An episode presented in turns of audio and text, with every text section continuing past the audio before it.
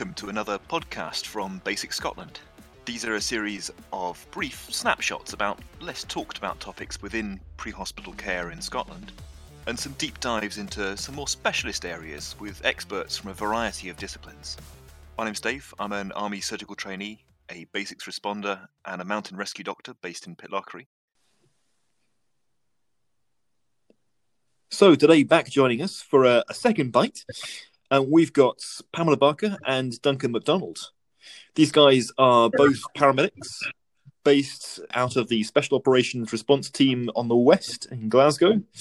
Uh, they're both involved with instructing different aspects of the SORT team courses, including specifically some of the bits of CBRN, so chemical, biological, radiological, and nuclear management.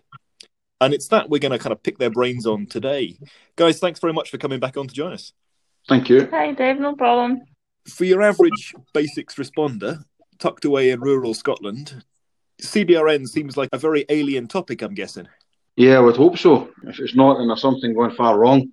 I think from our perspective, we kind of deal with two sides to this. The CBRN being the deliberate act, which the police would call a CBRN event, and then a hazmat, so it's an accidental discharge of chemicals, which we tend to come in conjunction with more than what we'd say a CBRN incident. So, just to unpick CBRN, if we go through it chunk by chunk, what sort of things are we talking about in terms of a chemical incident? So, I mean, from a, a, a chemical exposures can vary depending on what we're playing with. It could be cyanide, hydrogen sulfide, things like that. Um, we could be using from a chemical perspective again, biological toxins we could be looking at being released again through a weaponized system. Radiological resources from hospitals, ex World War II munitions and whatnot, and nuclear, as it says on the tin. Hopefully, not coming in contact with them. And then obviously, with the V8M, which is the explosive device, which should uh, could be the trigger or detonation device with these things. That's a good point. I kind of shorthanded to CBRN, but I think technically it's now CBRNE for explosives. So it's again with explosive side of things through SORT, get a bit of initial training and chat from EOD based in the Central Belt, and they'll chat to us on what they would expect from us if they were to come out to an explosive event. And again, if there's chemicals involved with that as well, what we will offer to them with regards protection, mitigation, and medical cover. And EOD for folks who aren't involved in this is the explosive ordnance disposal teams. Yeah, I think in the west we've got them based at Faslane, and in the east it's through Edinburgh. I think it's Dreghorn they're out of.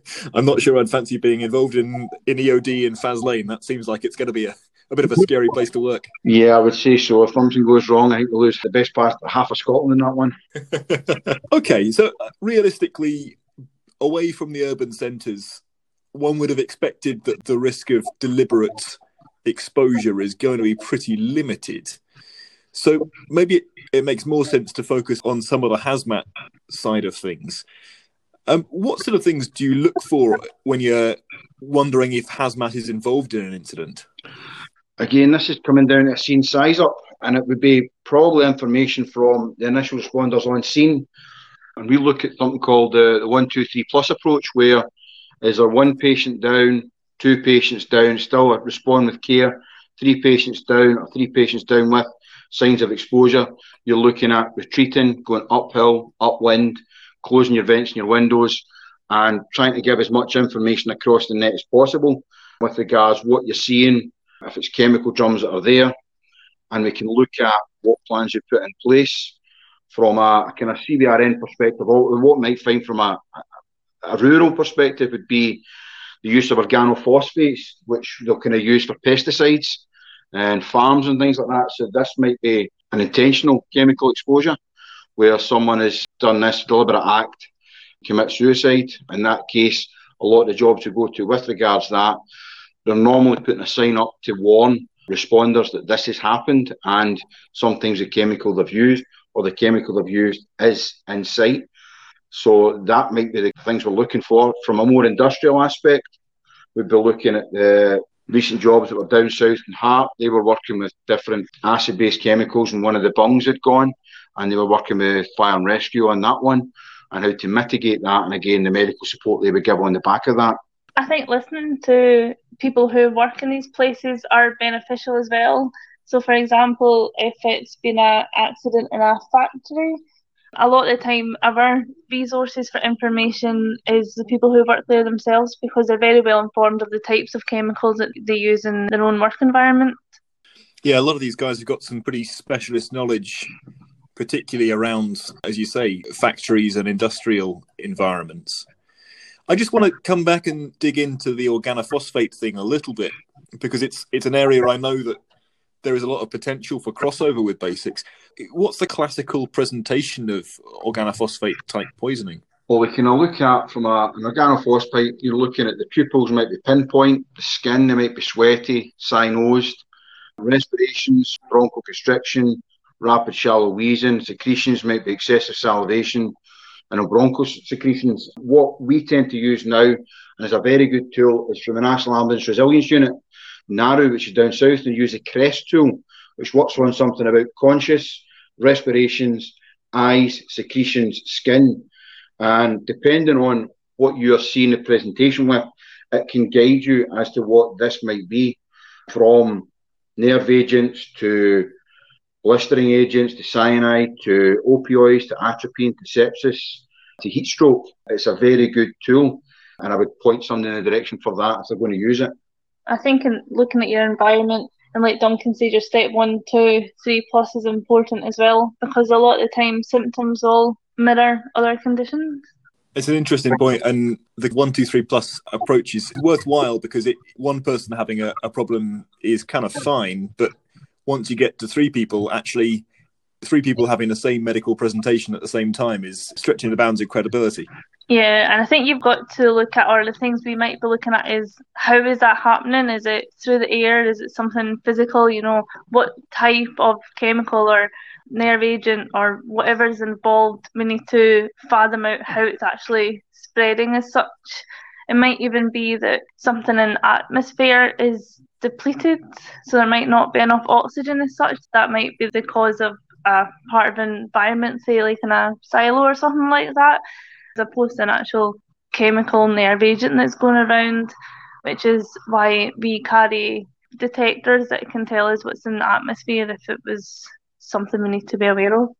And those silo jobs, unfortunately, seem to happen not infrequently where somebody succumbs to methane or to another gas in a silo and then somebody else goes in to help them and ends up suffering the same fate. I think that's the sort of more classic example is that there's nothing obvious that you would see. So if one person goes down, somebody might eh, try and help them, and, and then unfortunately they suffer the same fate. And it might even be the third person comes along and tries to help the other two, and that's when you you've got to take a step back instead of rushing into a scene.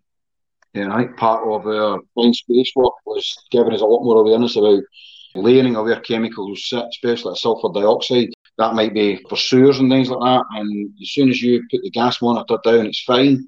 But because that sits at a lower level and you might break the water, that then brings it to the surface, aerates it within that confined space, and that's when the person goes down. So initially things might be fine, but that can change very quickly. So the equipment on gas monitoring and awareness in these situations is key. So you've mentioned some of the things that you're looking for on a specific patient basis. What about more generally things around the scene? What sort of things are you interested in in terms of trying to understand the risk before you guys get there? Yeah, so I mean, if you're approaching a scene, you're looking at colours for what's the foliage like? Is it green, brown? Is there dead animals round about it? We're looking at ground sign that basically gets your spidey senses tingling and makes you think, well, that's not right. That's out of place to what it would normally be. Trying to get this awareness up that would be what you're looking for originally approaching the scene. This is why it's always key when we're doing this dynamic risk assessment and crew patient safety on the way to jobs or when you approach these jobs that you are taking this information in and it's not rush in and deal with the situation. It's taking that time to get the global overview, scene size up, and pick up on these points that are around about you before moving into these uh, situations. I think, you know, obviously not being at all involved in the events, but the stuff that happened around Salisbury in terms of the Novichok poisoning was a, bit of a wake up call that actually this isn't just city centre London, and there is always a potential for something nasty to be happening in those odd presentations of disease. Yeah, and I think uh, going on that the presentation in Salisbury, I think if you were to get anybody in any sort of service and say you had two persons fitting in a park, an open area, that they would be approaching with caution, but thinking it's maybe alcohol or drug related as opposed to a nerve agent. But on the back of that one, the pickup that the, the hospitals had down in that area for the second case that came in, because that had happened already and these people presented in the manner they did, they picked up a lot quicker in the second case and exactly what it was and nailed down on it very quickly as opposed to what it did the first one because it's not something you come across in rural Britain. So you mentioned some of the things in terms of actions on for first responders. So shutting your windows and getting upwind and uphill. And I'm guessing this is to try and minimise your exposure. Yes, having been to a few jobs locally, um, fire jobs where chemical vats have been on fire, we're looking at where the smoke plumes going, wind direction, resources, and where we can sort of marshal these resources up. That's always key because you're looking at looking after your responders. Like I said that crew patient safety. That's got to be hammered home at all times and making sure that you're safe. Because if you're not, who's going to deal with the patients? Yeah, it might even be to prevent a further major incident. So if something's happened at an industrial place such as a factory and that's actually going in the direction of a community where there's maybe care homes or a lot of flats, houses and such, that might lead to a mass evacuation just down from the one area of incident. So we have to look at more further outspread rather than just what's happening at the time. And presumably involved in this scene safety aspect is going to be trying to get other bystanders, other people who might be involved to move away from the area. Anything else we should be telling them to do? Yeah, I think when you're looking at, depending on the exposure you've got, whether it's a, a chemical on the person or the chemical environment they're in, we can run a remove, remove, remove campaign in the ambulance service where it's remove the person from the contaminant, remove the contaminated clothing, and remove any further contaminant from the person. This itself, using a dry towel rather than wet uh, deco and dry dab them down using dry towels, this reduces the chemical on them or the chemical exposure to around about, about 90% from them. So this remove, remove, remove campaign goes out through the ambulance service I've been putting that out across there because I think it's a very, very key bit of sort of training and you know action with regards to these jobs. And that'll prevent contamination to other crews and maybe even receiving hospitals as well. And presumably, as a part of that, it's going to be as much PPE as you can muster to protect yourself during that process. yeah, again, we work on the gold standard scale for PPE for a chem job like that. Or what for us would be gas tight and self-contained breathing apparatus. That basically you're protected from everything. Um, we step down from that and we've got PRPS, which is powered respiratory protection suits, and they work by filtering out the air round about and giving us purified air within the suits. You've got an hour's working time in these suits at one point. These suits are the gold standard for NHS, I will add, because the suits are brilliant and they're used in the hospitals for the decon cells within the hospitals and the staff within these units are trained and regularly trained in the kit. Something's coming refreshed with us as well, and these suits are brilliant. We take another step down from that one again, and we're looking at what we call quick don. This is now going to be superseded with some new kit that's coming in. Um, however, the quick don kit works very similar to the CBRN kit you would get in the military, and it's married up with what we call a, an FM12 respirator, face mask 12 respirator. They've managed 12 of these, and this one seems to be the best one so far. It works very well, works off of one canister, similar to what you see the military wearing a number of years back, and it filters out most of your sort of video nasties, the same as we would get for our filters in the PRPS suits. That would be a three top end grades with regards protection from CBRN job, CBRN environments. I mean, it's a quite a hefty PPE and, and safety requirements and it's it's a long way beyond what your average basics response is going to be bringing in their sandpiper bag. Is there anything else that we can do whilst we're waiting for you guys to rock up with the specialist kit in terms of thinking about cordons, in terms of thinking about options for treatment? Yeah, as I said, that's setting up that initial operational response, which is that remove, remove, remove, get the patients out from the environment and then start getting them as best you can undressed and dabbed off of chemicals. This initial response is key game with the cordons, not let anybody else into these areas. Again, make the cordons at a reasonable size that you can manage at the time. obviously most of the big jobs we go to, the police are managing their cordons, uh, and they will get it to a size where it's manageable for them. You're looking at yourself and you keep them safe as well, because if you go down, we're coming to somebody for information, and you be that person will come for information. So it's making sure you're safe and your scene safety is paramount. Yeah, I think reassuring the patient in these sort of situations is important as well because they need to understand that we are here to treat you and we are helping you even though we're keeping you maybe 100 meters away from us. You know, that initial communication, like, could you just stay over there, please? Right, this is what we're going to do, and a simple explanation of what is expected from them, because their first instinct might be to run towards you, and that's what you're going to want to stop in, until we assess the scene and to see exactly what we're dealing with, and try and, like Duncan says, remove the patients from the environment and remove the clothes from them to remove contamination, and then blue roll or anything they can dab themselves with so good communication and instructions to the patient is quite important as well because I think their first instinct is going to run towards you for help. Fantastic. No, that's really useful. We've looked a lot at the hazmat stuff. I just want to come back to the explosives bit. Unfortunately, a lot of the vehicles that we see cutting about in Scotland and particularly on the kind of main trunk roads carry a variety of commercial chemicals and uh, fuels that are pretty explosive. And every so often, these things get involved in RTCs. Are there any specifics in terms of how we should be approaching vehicles that have got those indecipherable hazmat signs on them? Shouldn't be, maybe. I say with great caution. I think with these jobs, it's the risk reward. Just kind of weighing up what can I do for these patients with this going wrong as well, and getting that initial scene size up and passing this information back to control and they can then do the reach back, whether it's to us or a further reach back to Wrighton down south, which is the CBRN centre, and they'll give you exact information on what's going to happen, what the chances of this going boom is, and if it does go boom, how big a cord we're putting in on this job, and that would then help you make the decisions up and how you want to proceed with that job.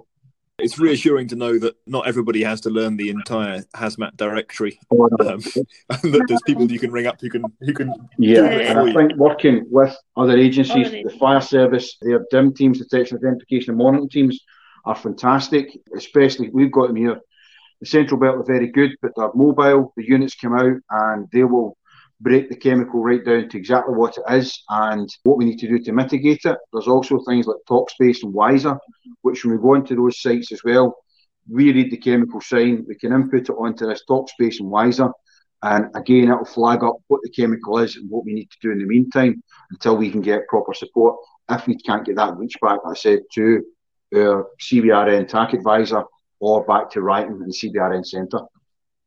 Yeah, so there's always someone that we can call advice, or if you're in a rural crew and you're phoning us for advice, it might be that we might need to wait for like a scientist or something like that from another agency to help us out. So I think approach with caution and get as much details. And if you're not sure, just ask, even if it's phone and sort or control, and we can either help through TOXBASE or another agency if we need to. I'm glad you've mentioned both TOXBASE and Wiser. TOXBASE certainly I'm familiar with from a secondary care perspective, but Wiser, I think I'm right in saying, is an American system that helps to classify yeah, substances. Yeah, it's very good getting onto that one and using it. As paramedics, as healthcare providers, we're given a box of tools, and it's depending on the tool and the job that we bring out. Again, for these jobs, that would be one of the tools I bring out the bag to get myself as much information and give myself as good a picture of what I'm dealing with as possible with all these podcasts, we've been getting folk to give three top tips for basics responders. What would your suggestions be when dealing with these CBRNE and, and hazmat type well, incidents? I think the, the steps one, two, three plus approach with the kind of uphill, upwind, scene safety paramount because if, if we lose the responder, we're losing our initial recce, our initial eyes and ears on the incident itself. From a management perspective, the remove, remove, remove campaign and looking at getting that out and rolled out across everyone.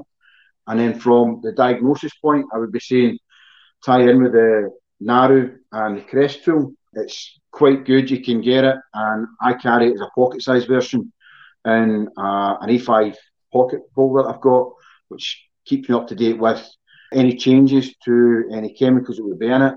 And I keep that in my pocket with regards to toxic triage and that as well. So the NARU CREST tool, I think, is a very good thing to be using. Fantastic, and I guess on top of all of that, we've got you guys on the end of a phone for phone a yeah, friend as well. hopefully, we can get you that million pounds. You know, when we phone a friend. Listen, thanks very much. I know it's a, a sensitive topic, but also a, a very important topic, and in terms of responder safety, probably one of the biggest untalked about topics. Yeah, I think if something doesn't feel right to you, then be cautious. Approach with caution and phone a friend, just like we said. I think it's important if something doesn't feel right just to run in because ultimately that's just going to create more patients and a larger response and more complications for the job. And I don't think anyone should be feeling stupid even just for asking. Somebody shouldn't think, oh, I should definitely know this. I should know what that chemical side means. I should know what's involved here. Definitely not. Just be cautious and phone for help. Yeah, I think it's a difficult subject to to deal with because we don't deal with it very often.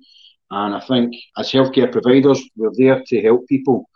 And it's alien to us and we can't go forward and help people. But by not going forward, you are helping people. And that's when you get the, the information required and you're given the, the commands out for the remove, remove, remove campaign. And you're getting the, the information with regards to what chemicals it is. And as a healthcare provider, you can't be an expert in everything. So having checklists, having these aid memoirs on you is very, very beneficial. It means we can be more prepared for the scene as well. On the way there, we might be thinking, right, we know what suit we need, we know exactly what we're responding to. So just get a situational awareness of the scene is definitely beneficial to us and everyone else. That's really useful and yeah, wise words. Thanks very much for coming on and, and sharing your expertise. And with a bit of luck, we won't have to call you. not, hopefully not. I'll make sure it's a day we're off. Yeah, make sure our team's not on that day. Thanks for very that. much, guys. thank you. That's it for this week. If you have any comments or questions, visit the podcasters page and leave us a reply in the box at the bottom. Join us next week for another podcast from BASICS Scotland.